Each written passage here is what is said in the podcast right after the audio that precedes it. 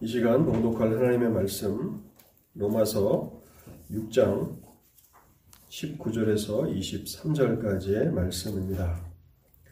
신약 성경 로마서 6장 19절에서 23절까지의 말씀입니다. 신약 성경 247쪽 247쪽 로마서 6장 19절에서 23절까지의 말씀을 읽도록 하겠습니다. 너희 육신이 연약함으로 내가 사람의 예대로 말하노니 전에 너희가 너희 지체를 부정과 불법에 내주어 불법에 이른 것 같이 이제는 너희 지체를 의에게 종으로 내주어 거룩함에 이르라. 너희가 죄의 종이 되었을 때에는 의에 대하여 자유로웠느니라. 너희가 그때에 무슨 열매를 얻었느냐? 이제는 너희가 그, 일, 그 일을 부끄러워하나니 이는 그 마지막이 사망임이라. 그러나 이제는 너희가 죄로부터 해방되고 하나님께 종이 되어 거룩함에 이르는 열매를 맺었으니 그 마지막은 영생이라. 죄의 싹은 사망이요 하나님의 은사는 그리스도 예수 우리 주 안에 있는 영생이니라. 아멘. 이 설교를 위해서 잠시 먼저 기도하도록 하겠습니다. 하나님 아버지, 오늘도 저희를 예배 초수로 불러주셔서 하나님을 경배하게 하시니 감사합니다. 우리의 삶을 인도하시는 하나님께서 주님의 백성들로 하여금 이 날을 거룩하게 하나님을 예배하는 날로 구별해 주신 것을 감사합니다. 또 우리의 삶에 함께 하셔서 우리를 예배 처소로 부르셨사오니 이 시간 저희의 영혼 가운데도 역사하여 주시옵소서. 우리의 마음을 열어 주시옵소서. 우리의 길을 열어 주옵소서. 하나님을 향한 갈망을 가지고 주님의 말씀을 듣게 하여 주옵소서 주께서 주의 백성들을 위해서 이 말씀을 기록해 하셨사오니 이 시간에도 단에서 하나님의 말씀이 선포될 때에 말씀을 기록해 하신 성령께서 강력하게 역사하여 주실 때에 사랑하는 주님의 백성들의 영혼의 필요가 충만하게 풍성하게 채워지게 하옵소서. 단에선 심히 부족한 종을 불쌍히 여겨 주시옵소서. 하나님의 성령께서 함께하여 주실 때에 말씀의 능력으로 역사하여 주셔서 하나님께서 기뻐하시는 하나님의 진리의 말씀만이 강단에서 선포되게 하시고 또한 믿음의 놀라운 역사들을 일으키시는 하나님의 복음의 말씀이 되도록 이 시간을 축복하여 주시옵소서. 이 시간을 주의 성령께 온전히 의지하올 때에 이 모든 말씀 우리 주 예수 그리스도의 이름으로 기도하옵나이다. 아멘. 로마서 6장 18절에서 바울 사도는 그리스도인들은 죄로부터 해방되었다는 놀라운 선언을 하였습니다. 그리스도인들은 더 이상 죄와는 아무 관계가 없다는 그러한 말씀입니다. 사도는 이 진리를 선포한 이후에 이 진리가 우리의 영적 이해력의 부족으로 잘못 적용되지 않도록 세심한 주의를 기울이면서 이 진리를 우리의 삶에 구체적으로 적용해 줍니다. 이제는 너희 지체를 의에게 종으로 내주어 거룩함에 이르라 하는 말씀입니다. 하나님께서 여러분들을 죄로부터 해방시켜 주셨다면 하나님의 은혜로 여러분들을 죄로부터 자유케 해 주셨다면 더 이상 이제는 죄의 종으로 살지 말고 여러분 자신들을 하나님께 드려 의의 종으로 살아가십시오. 라고 하는 적용의 말씀입니다.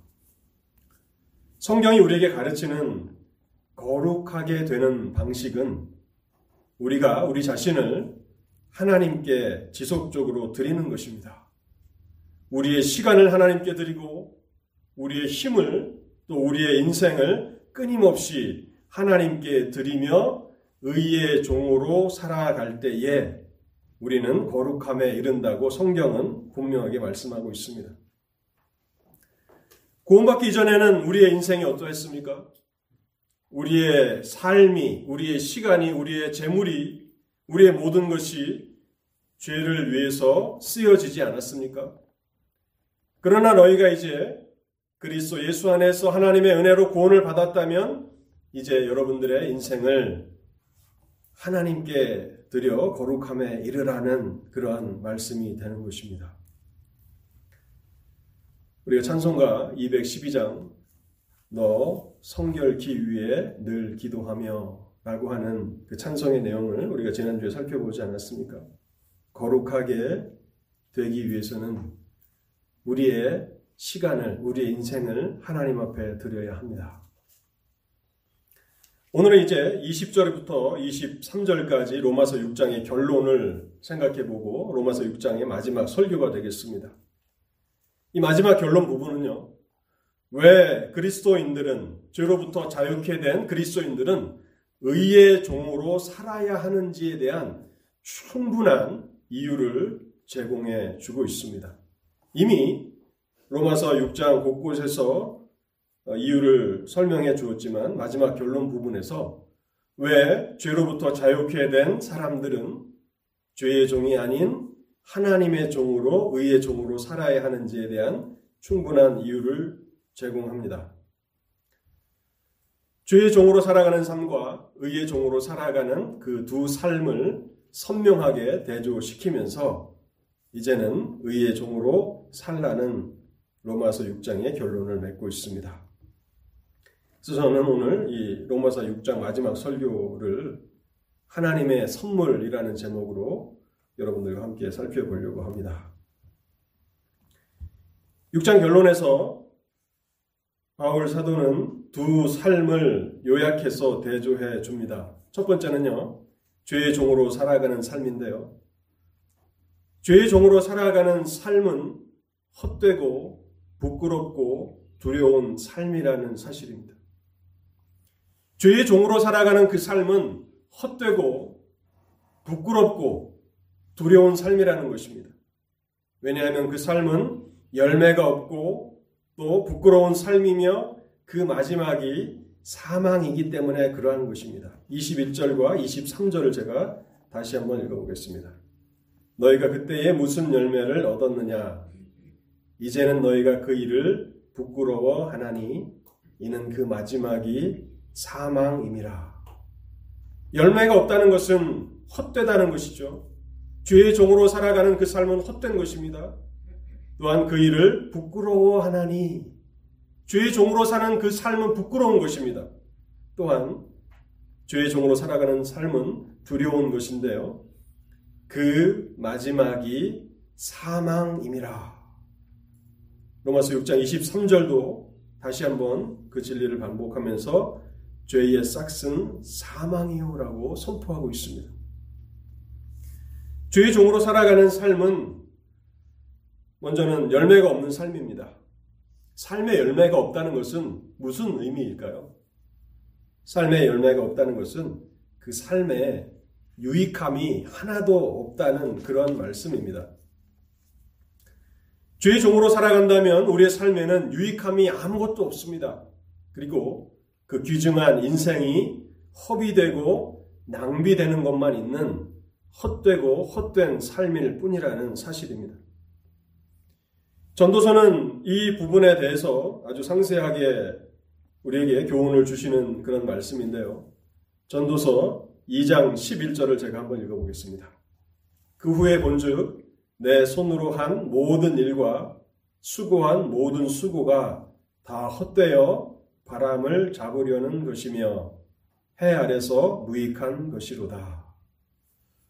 여러분 전도서를 기록한 저자는 누굽니까? 우리가 잘 아는 대로 솔로몬이죠. 여러분 솔로몬의 인생을 한번 생각해 보십시오. 역사 가운데 솔로몬은 어떠한 인물입니까? 그는 이스라엘의 성전을 건축했던 왕입니다.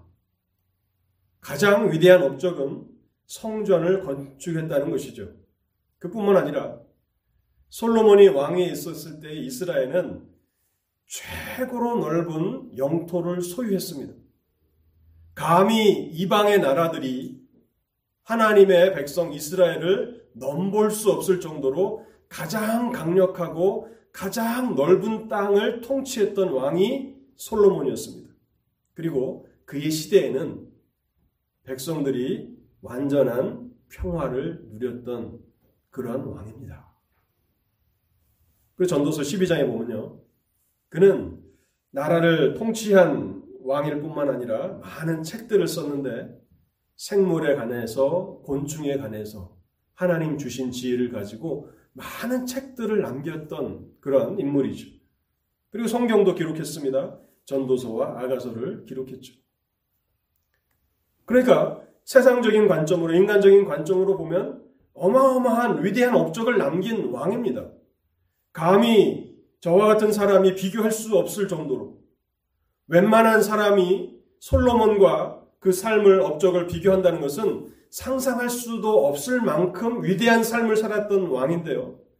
전도서 2장에서 이렇게 고백합니다. 내 손으로 한 모든 일과 수고한 모든 수고가 다 헛되어 바람을 잡으려는 것이며 해 아래서 무익한 것이로다. 하나님의 종으로 살지 않는 그 삶은 헛된 것입니다. 물론 죄의 종으로 살아가는 그 삶에도 약간의 만족이 있습니다. 그런데 우리가 분명하게 기억해야 하는 것은 죄가 주는 즐거움은 일시적인 만족이라는 사실입니다. 솔로몬도 그것도 많이 경험했다고 고백합니다. 인생을 돌아보니까 하나님을 거스리고 죄의 종으로 살았던 그의 삶은 남들이 많은 업적을 남겼다라고 칭찬해주고 그렇게 평가해 줄지라도 다 무익한 것이라는 것입니다. 다 헛된 것이라. 히브리서 11장에 보면요. 모세는 이와 같은 진리를 일찍 하나님의 은혜로 깨달았던 사람입니다. 얼마나 복됩니까? 젊은 나이에 이 인생의 진리를 깨달고서 히브리서 11장 24절과 26절에 보면 성경은 모세에 대해서 이렇게 말합니다. 믿음으로 모세는 장성하여 바로의 공주의 아들이라 칭함을 거절하고 도리어 하나님의 백성과 함께 고난 받기를 잠시 죄악의 낙을 누리는 것보다 더 좋아하고 죄악 가운데 누리는 그 즐거움은 잠시라는 사실을 모세는 하나님의 은혜로 비교적 젊은 나이에 깨달을 수 있었던 것입니다. 그것이 은혜이지 않습니까? 죄악 가운데 잠시 쾌락을 누린다는 것은 참으로 헛된 것이다. 지나고 나면 아무것도 남는 것이 없는 허망한 것이다 라고 하는 사실을 모세는 하나님의 은혜로 깨달았던 것입니다. 교회 역사에 보면 성 어거스틴이라는 인물이 있는데요.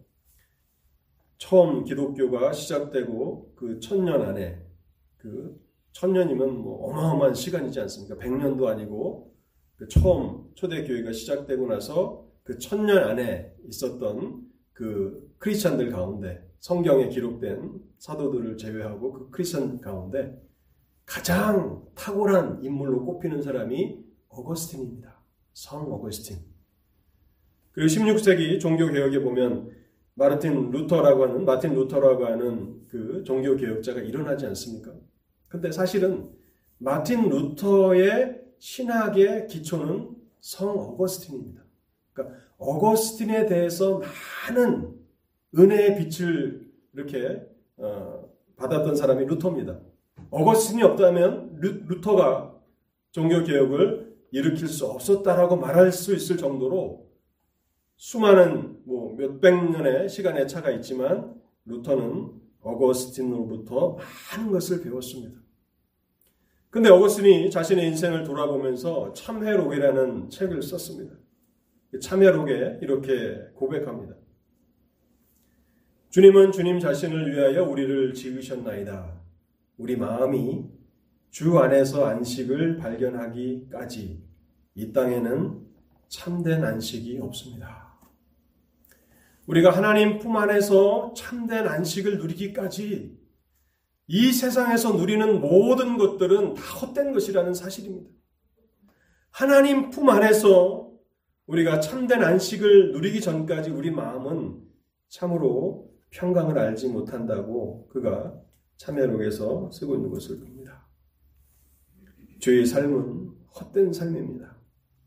죄의 종으로 살아가는 삶은 두 번째로요, 부끄러운 삶입니다. 그 삶은 부끄러움 밖에는 남아있는 것이 없습니다. 마치 도박장에서 도박을 하면서 가지고 있는 돈을 다 탕진해 버리고 도박장을 나서는 그런 한 사람을 생각해 보십시오. 고통 속에서 후회 속에서 자신이 행한 그 일을 부끄러워하면서 그렇게 도박장을 빠져나가는 사람들. 그래서 한국에도 보면 그 광산 지역에 태백 그 광산 지역에 카지노가 이렇게 생겨서 많은 사람들이 도박을 하기 위해서 몰려든다고 하는데 뭐 그걸로 인해서 지역 경제가 살아나긴 하지만 또 재산을 다 탕진하고 가진 돈을 다 탕진하고 나서 스스로 목숨을 끊는 불행한 일들도 많이 생겼다고 하지 않습니까? 여러분, 얼마나 그것이 후회스럽겠습니까? 때로는 무언가 유익한 것을 위해서 써야 하는 그 돈을 가지고 와서 하룻밤에 다 날려버리고 난 그 심정, 그 고통스러운 마음, 그 부끄러운 마음, 그 마음이 아마 그 사람들의 마음일 텐데요. 죄의 종으로 산 삶은 부끄러운 삶이라는 것입니다. 하나님께서 주신 인생을 낭비하고 수많은 기회들을 허비하고 인생에 아무 열매도 없는 그 부끄러움을 견뎌야 하는 삶이 죄의 종으로 살아가는 삶이라는 사실입니다. 하나님의 은혜는 이것을 더 일찍, 조금이라도 일찍 깨닫는 것입니다. 우리가 죽음에 이르기 전에 이 사실을 깨닫는다는 것은 은혜지만 꼭 그렇게 마지막에 가서 깨닫는 것이 아니라 모세와 같이 조금 더 젊은 나이에 그것을 깨닫는다면 훨씬 더 큰 은혜라고 할 수 있겠죠. 물론 어떤 사람들은 이렇게 말합니다. 나는 열심히 일해서 많은 재물을 쌓아 놓았다. 이것이 내가 인생에 남기는 열매다라고 그렇게 주장할는지 모르는 그런 사람들이 있을지 모릅니다. 제가 전도서 2장 26절을 다시 한번 인용해 보겠습니다. 많은 재물을 쌓았다고 또 명예를 쌓았다고 그렇게 말하는 사람들을 향해서 전도서 2장 26절에 솔로몬이 이렇게 말합니다. 하나님은 그가 기뻐하시는 자에게 지혜와 지식과 희락을 주시나 죄인에게는 노고를 주시고 그가 모아 쌓게 하사 하나님을 기뻐하는 자에게 그게 그가 주게 하시지만 하나님께서 죄인에게 노고를 주십니다. 열심히 일하도록 해서 많은 것들을 모아 쌓게 하십니다. 근데 왜 그 삶이 헛된가? 그 모아놓은 것이 자기 자신의 유익을 위해서 쓰이지 못한다는 것입니다. 죄인들이 수고하고 노고해서 쌓아놓은 그 재물은 하나님이 기뻐하시는 자에게로 돌아가게 하신다는 것입니다. 얼마나 허망한 것입니까? 그것은 부끄러운 것입니다. 혹여 그것을 자녀들에게 유산으로 물려줄 수 있지 않겠느냐라고 생각하는 사람이 있을지 모릅니다. 여러분, 가난한 가정에서 태어났더라면 훨씬 더 하나님 앞에서 경건하고 거룩하게 또 사회에 유익되게 일할 수 있는 그런 자녀들이 부유한 가정에서 자라면서 교만해지고 죄악에 빠지는 경우가 얼마나 많이 있습니까? 하나님이 없이 단순히 물질을 남겨준다는 것은 자녀에게 유익한 것이라고 우리는 결코 확신할 수 없다는 것입니다. 그래서 헛된 것입니다. 로마서 13장 12절과 14절인데요. 제가 앞에서 언급했던 어거스틴이 회심할 때 하나님께서 사용하셨던 그런 말씀이기도 합니다. 밤이 깊고 낮이 가까웠으니 그러므로 우리가 어둠의 일을 벗고 빛의 갑옷을 입자. 낮에와 같이 단정히 행하고 방탕과 술 취하지 말며 음란과 호색하지 말며 쟁투와 시기하지 말고 오직 주 예수 그리스도로 옷 입어 정욕을 위하여 육신의 일을 도모하지 말라. 그러므로 우리가 어둠의 일을 벗고 죄의 종으로 살아가는 그 모든 인생은 어둠의 일입니다. 부끄러운 일입니다. 그것을 벗어버리라고 말씀하고 있는 것입니다. 마지막으로 죄의 종으로 살아가는 그 삶은 두려운 것입니다. 왜냐하면 그 마지막이 죽음이기 때문에 그러한 것입니다. 죄의 종으로 살아가는 삶의 종착역은 죽음, 사망입니다. 그리고 사망은 하나님으로부터 분리되는 것입니다. 여기 사망이라고 하는 이 말씀은 1차적으로는 육신의 죽음을 의미합니다. 그러나 궁극적으로는 영원한 사망, 둘째 사망을 의미하는 것입니다. 여러분, 사람이 이 세상을 살아가면서 누리는 최고의 복은 무엇일까요? 하나님께서 인간에게 주신 최고의 복은 하나님의 얼굴을 보는 것입니다. 하나님을 뵙는 것, 그것이 하나님께서 인간에게 허락하신 최고의 복입니다. 그래서 여러분들은 오늘 예배 자리에 나오신 것 아닙니까? 예배를 통해서 하나님을 배우려고 오신 것이죠. 그래서 예배하는 것이 우리 인생 가운데 중요한 것입니다. 최고의 복은 하나님의 얼굴을 뵙는 것인데 시편 기자는 시편 65편 4절에서 이렇게 말합니다. 주께서 택하시고 가까이 오게 하사 주의 뜰에 살게 하신 사람은 복이 있나이다. 주께서 가까이 오게 하사 주의 뜰에 살게 하신 사람이 복이 있다는 것입니다. 가까이에서 하나님을 배우는 것, 하나님의 얼굴을 배우는 것, 그것은 가장 큰 축복이라는 것입니다. 또 민수기 6장에 보면 아론의 대제사장의 기도가 나오는데 아론이 이제 특별히 성회로 모일 때마다 대회로 모일 때마다 백성들을 향해서 복을 비는 그 축복의 기도인데요. 그 축복의 내용이 무엇입니까? 여호와의 얼굴을 저들에게 비치시고 그래서 은혜를 베풀어 주시고 여호와의 얼굴을 그들을 향하여 들어 주셔서 평강을 주시기를 원합니다. 하나님의 얼굴을 뵙는 것이 은혜이고 하나님의 얼굴을 뵙는 것이 평강이다라고 하는 민수기의 가르침입니다. 그런데 죄의 종으로 살아가는 삶은 무엇입니까?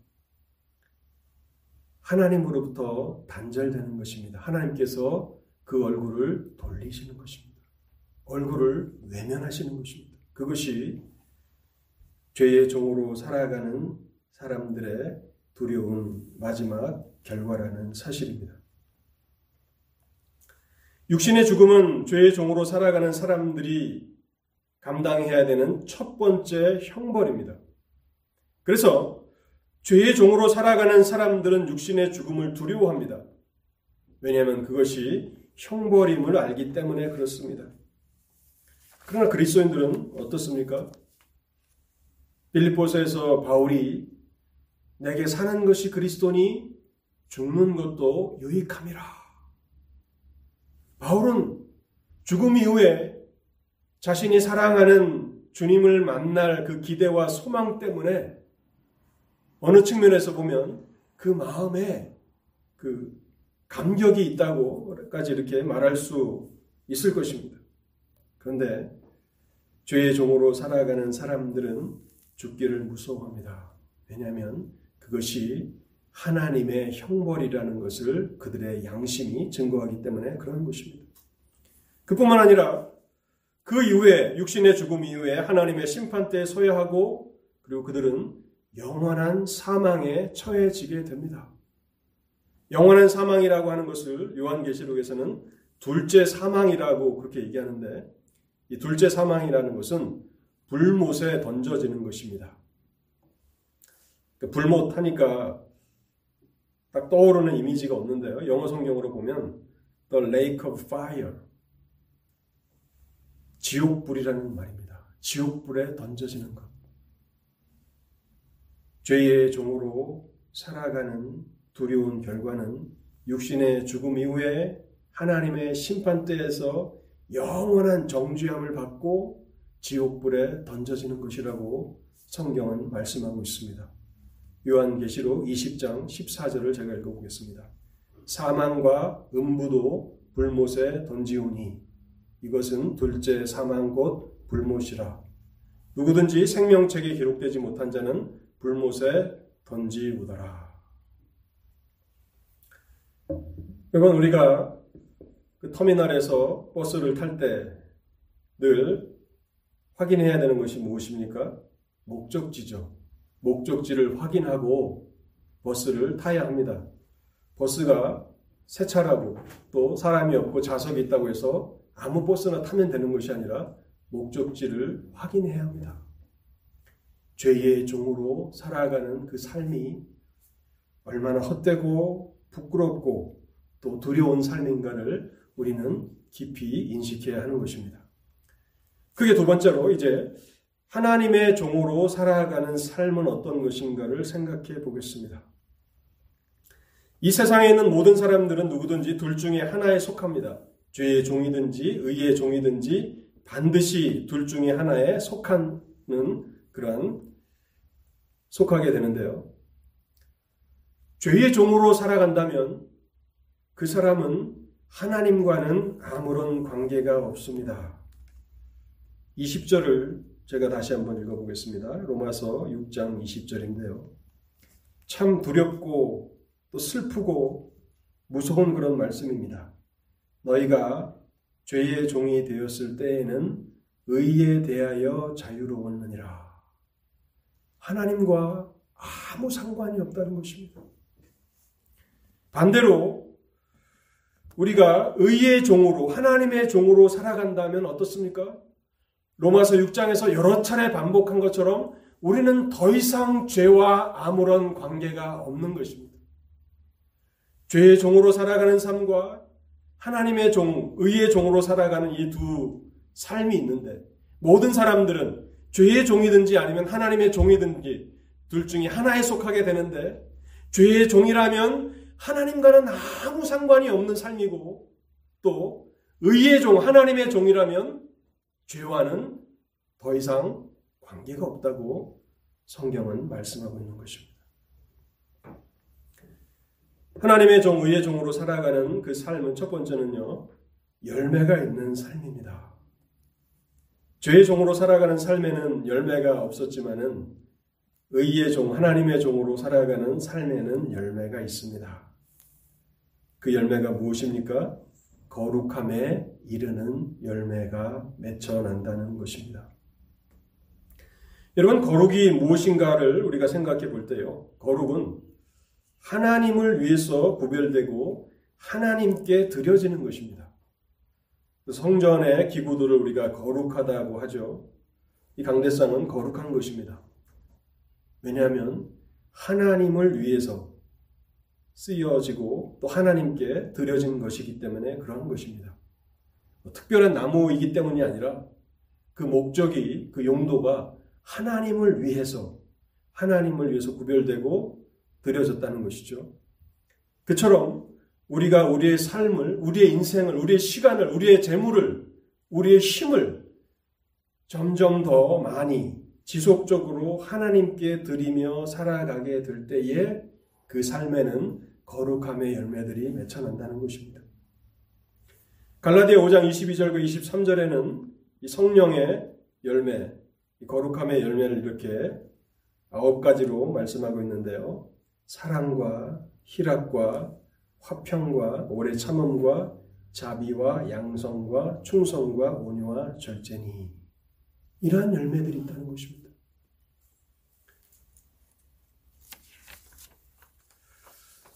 또 두 번째로 하나님의 종으로 살아가는 그 삶은 어떻습니까? 여기에는 하나님의 선물이 주어진다는 것입니다. 하나님의 선물로서 영생이 주어지는 삶이라고 말씀하고 있습니다. 제가 23절 말씀을 다시 한번 읽어보도록 하겠습니다. 죄의 싹은 사망이요 하나님의 은사는 그리스도 예수 우리 주 안에 있는 영생이니라. 우리가 성경을 읽을 때 세심한 주의를 기울여서 성경을 읽어야 된다고 제가 여러 차례 말씀을 드렸는데요. 23절에도 보면 세심한 주의를 발견, 기울여, 서이 말씀을 읽어 나가면 23절이 주는 메시지를 우리가 알게 됩니다.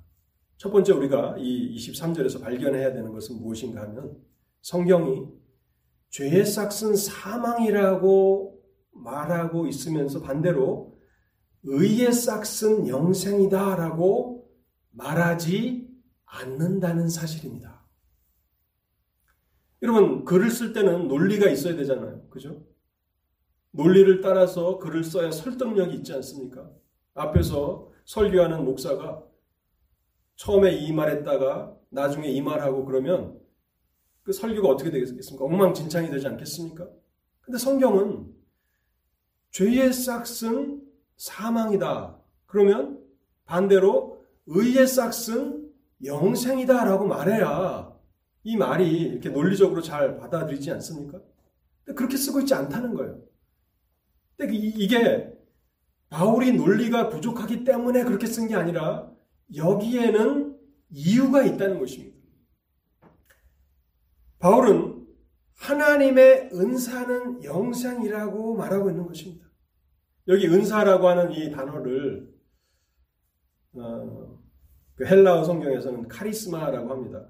여러분 많이 들어보셨죠? 아, 저 목사님은 카리스마가 있어. 뭐 그런 얘기를 종종 쓰는데 이 카리스마라는 것은 선물이라는 뜻입니다. 영어 성경은 gift, gift of God 이렇게 쓰고 있습니다. 선물이에요. 하나님의 선물. 하나님의 선물은 그리스도 예수 우리 자 안에 있는 영생이라. 싹슨 자신이 수고한 대가로 받는 것입니다. 일한 후에 당연히 받아야 되는 임금을 말하는 것이죠. 그런데 한쪽에서는 싹스로 받고 다른 한쪽은 선물로 받는다고 말씀하고 있는 것입니다. 이것은요, 로마서가 그 뼛속까지 사람의 구원이 사람의 노력이나 수고한 대가로 얻게 된다는 이 행위 구원을 얼마나 철저하게 반대하고 배격하고 있는가를 우리에게 강조하고 있는 그런 말씀인 것입니다. 혹여나 사람들이 의의 싹수로 영생을 얻게 된다라고 오해할까봐 그것을 배제하기 위해서 죄의 싹스에 대해서 사망이라고 말해놓고 영생을 얻는 것은 의의 열매, 의의 싹시라고도 말하지 않고 하나님의 선물이라고 말하고 있는 것입니다. 꿈에도 그것을 생각하지 말라는 것입니다. 여러분들이 열심히 노력하고 열심히 기도하고 성경을 읽고 전도하고 하나님께 많이 헌신하여 드린다 할지라도 그 노력으로 그 싹스로 영생을 얻겠다라는 생각은 다 버리라는 그런 말씀인 것입니다. 여러분 이미 바울은 철저하게 행위 구원에 대해서 반대하면서 6장 22절에서도 사실은 이 진리를 한번 언급했습니다. 6장 22절을 보면요. 너희가 죄로부터 해방되고 하나님께 종이 되어 거룩함에 이르는 열매를 맺었으니 여기서도 보면 열매가 있는데 어떤 열매입니까? 거룩함의 열매입니다. 영생의 열매가 아닙니다. 열매를 맺는다고 하면 아, 그 열매가 뭘까? 구원이겠지, 영생이겠지. 사람들은 그냥 그렇게 자연스럽게 결론을 짓습니다. 내 열매는 뭔가? 영생이다. 구원이다. 내가 내 지체를 의에게 드려 그렇게 순종해 나아가면서 내가 영생을 얻었다, 열매를 얻었다라고 말하게 될까봐 바울은 거기서도 너희의 지체를 여러분들의 인생을 의에게 드리십시오. 지속적으로 드리십시오. 그리고 영생의 열매가 아닌 거룩함의 열매를 맺으십시오라고 말했던 것입니다. 영생은 구원은 전적인 하나님의 은혜로만 주어지는 하나님의 선물입니다. 로마서 3장 24절에 이미 바울은 여러 차례 이 진리를 말하고 또 말했는데요. 그러므로 예수 안에 있는 속량으로 말미암아 하나님의 은혜로 값없이 의롭다 하심을 얻은 자 되었느니라. 로마서 3장 24절입니다. 하나님의 은혜로 값없이 하나님의 은혜로라고 하는 그 말씀만으로도 충분하지만 또 그것을 오해할까봐 값없이라고 여러분들의 노력이나 여러분들의 행위가 아니라 여러분들의 거룩함 때문이 아니라 하나님의 은혜로 값없이 의롭다 하심을 받았다라고 말하고 있는 것입니다. 에베소서를 쓸 때 에베소서 2장 8절도 이 말씀을 하고 있습니다. 너희가 그 은혜를 인하여 믿음으로 말미암아 구원을 얻었나니 이것이 너희에게서 난 것이 아니요 하나님의 선물이라.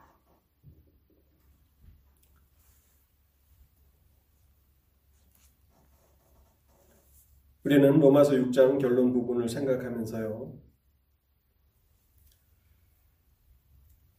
의의 종으로 살아가는 그 삶이 어떤 것인가? 그 삶은 열매가 있는 삶이고 두 번째 영생의 열매를 얻는 삶입니까? 그렇지 않습니다. 열매가 있다고 해서 영생이 아닙니다. 거룩함의 열매입니다. 그리고 영생은 하나님의 은혜로 주어지는 것입니다. 하나님께서 은혜로, 은혜의 선물로 영생을 주시는 삶이라는 것입니다. 여러분, 영생이 무엇입니까? 영생은요, 우리의 몸과 영혼이 죄로부터, 죄의 모든 자치와 흔적으로부터 완전하게 벗어나서 영화롭게 되는 것을 말하는 것입니다. 죄가 없을 뿐만 아니라 죄의 흔적으로부터 우리가 완전하게 벗어나게 되는 것. 그래서 지속적으로 하나님과 함께 살아가면서 가까이에서 하나님의 영광을 바라보며 살아가는 삶입니다. 요한계시록은 이 부분을 설명하면서 예수 그리스도의 영광의 빛 아래서 살아가는 삶이라고 말하고 있습니다. 어린 양이 그 등불이 되신다라고 하는 이 말씀은 예수 그리스도의 영광의 빛 아래서 살아가는 삶인데요.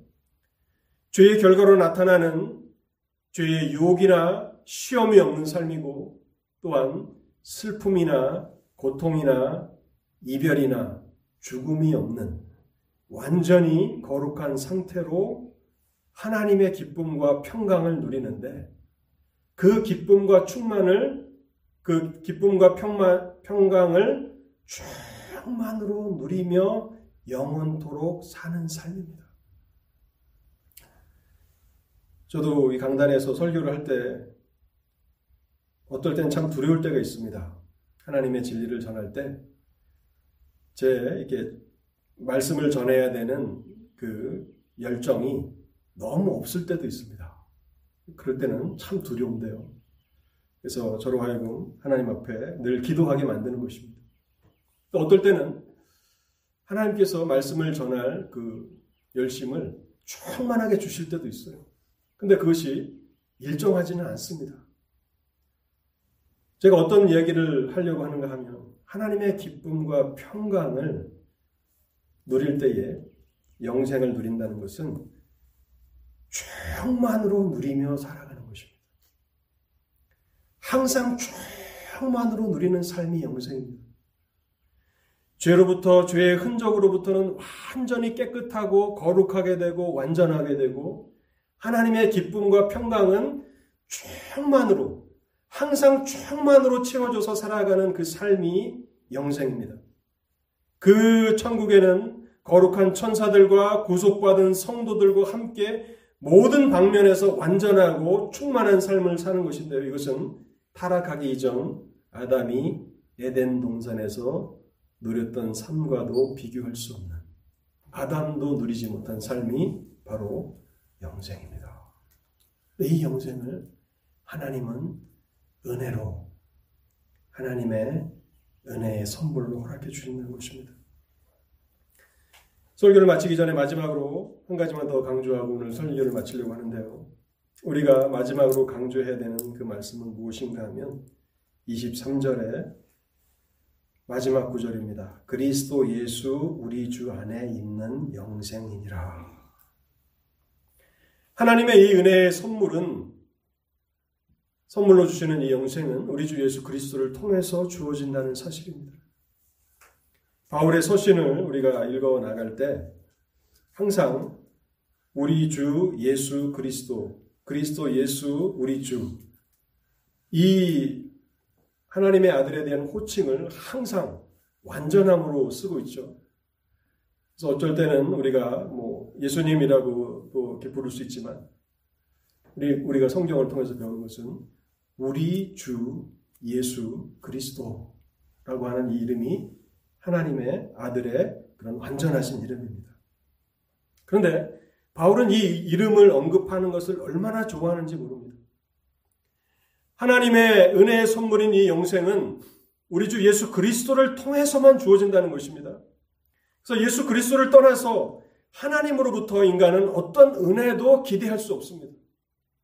하나님의 모든 은혜와 모든 축복은 예수 그리스도를 통해서만 우리에게 주어지는 것입니다. 이미 로마서가 우리에게 선포한 대로 사람이 의롭다 하심을 받는 것도 예수 그리스도 안에서 의롭다 하심을 받는 것입니다. 하나님께서는 예수 그리스도 안에서 믿음을 통해서 예수 그리스도의 의를 믿는 자들에게 나누어 주시죠. 그래서 예수를 믿는다라고 하는 것은 믿음을 통해서 예수 그리스도의 완전하신 의를 옷 입는 것입니다. 여기 의롭다 하신다라고 하는 것은 간단하게 말하면 구원을 받는다라고 말할 수도 있습니다. 좁은 의미에서 구원은 의롭다 하심을 받는 것입니다. 하나님이 믿는 자들을 구원하실 때, 의롭다 하실 때, 그 사람의 열심이나 그 사람의 노력이나 그 사람의 성실함이나 그 사람의 선행은 조금도 보시지 않고 믿음을 통해서 하나님께서 나눠주신 그리스도의 의로움을 옷 입고 있는 것만 보시고 그 사람을 의롭다 하시는 것입니다. 사람이 의롭다 하심을 받는 것은 행위가 아니라 믿음으로다, 은혜로다라고 말하고 있는 것이 바로 로마서에서 계속해서 강조하고 있는 것입니다. 예수 그리스도 안에서 성도는 의롭다 하심을 받습니다.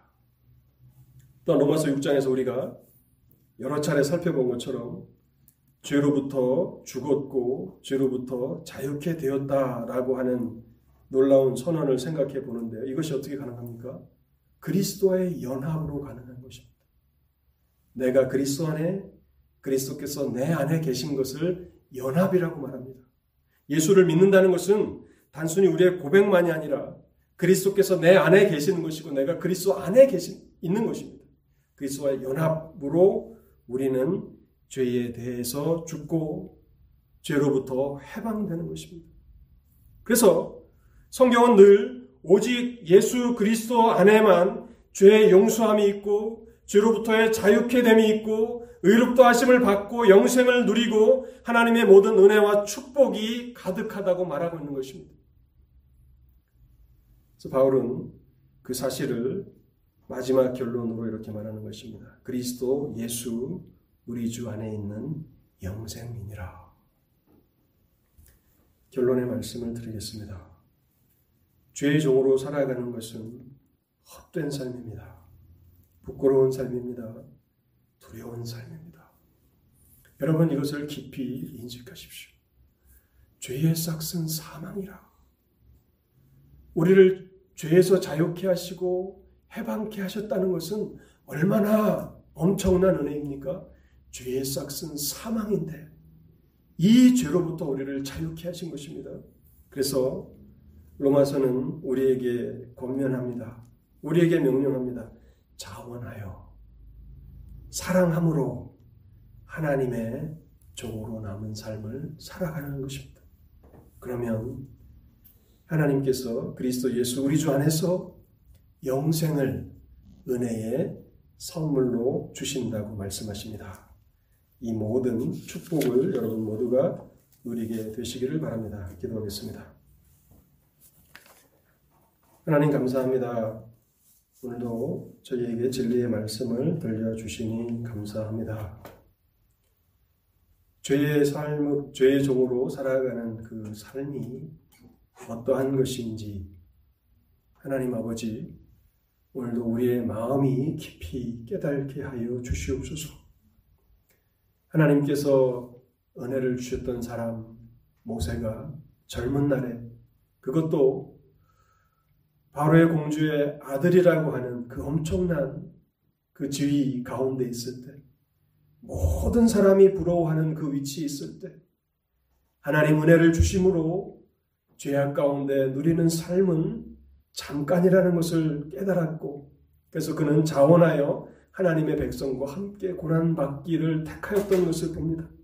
하나님 우리에게도 그와 같은 은혜를 허락해 주옵소서. 죄의 종으로 살아가는 삶의 헛됨을 알게 하시고 부끄러움을 알게 하시고 두려움을 알게 하여 주옵소서. 그래서 하나님께서 은혜로 우리를 죄에서 자유케 하시고 해방케 하셨사오니 이제 우리의 남은 인생을 하나님 앞에 드리며 의의 종으로 살아가도록 은혜를 허락하여 주옵소서.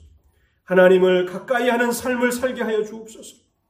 하나님의 영광 배웁기를 사모하는 그런 마음으로 하나님 우리가 이 땅을 살아가게 하실 때에 이 땅에서도 하나님께서 우리를 가까이 해주시는 그런 은혜를 경험하게 하시고 또한 장차 그리스도 예수 안에서 누리게 될 그 영생을 소망하며 하나님 나라를 기대하며 또 바라보며 그렇게 믿음으로 살아가게 하실 때에 우리의 삶에 풍성한 거룩함의 열매들이 있게 하옵소서.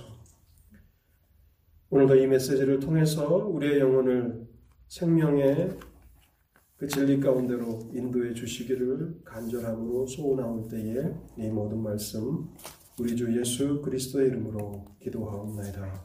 아멘.